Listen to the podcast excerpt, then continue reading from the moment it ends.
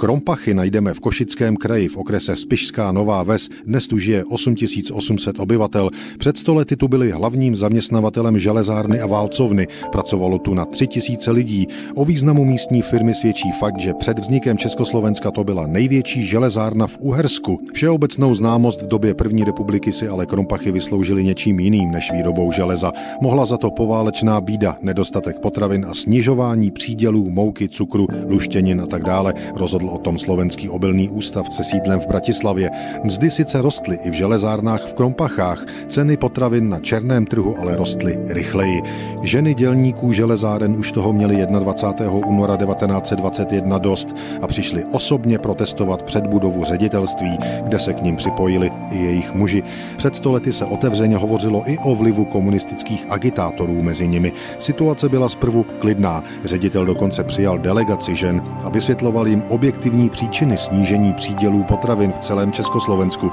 Dav na nádvoří ale tento konec akce nehodlal přijmout. Náladu vyšponovala i fáma, že policie týrá odborového zástupce dělníků.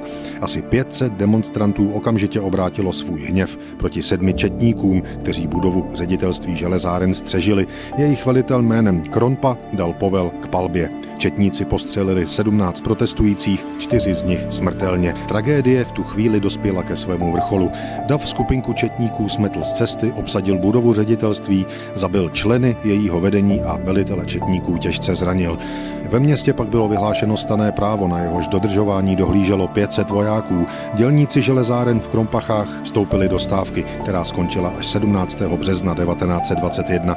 Únorových pohřbů obětí se zúčastnilo na 12 000 lidí, tedy dvojnásobně víc, než ve městě žilo. Hladový protest s tragickým koncem vyšetřovala kromě policejních a justičních orgánů dokonce i parlamentní vyšetřovací komise. Usvědčení dělničtí iniciátoři odešli od soudu s vysokými tresty. Dělník Šimko 7 let a jeho kolegové Friak, Valigura, Kočík, Snopek a Jánošík po 6 letech. Na podporu pozůstalým poslala pražská vláda 150 000 korun. Hospodářská krize začátku 20. let, ale i krompašská vzpoura nakonec přivedly železárny k zániku. Znovu založeny byly až po roce 1945.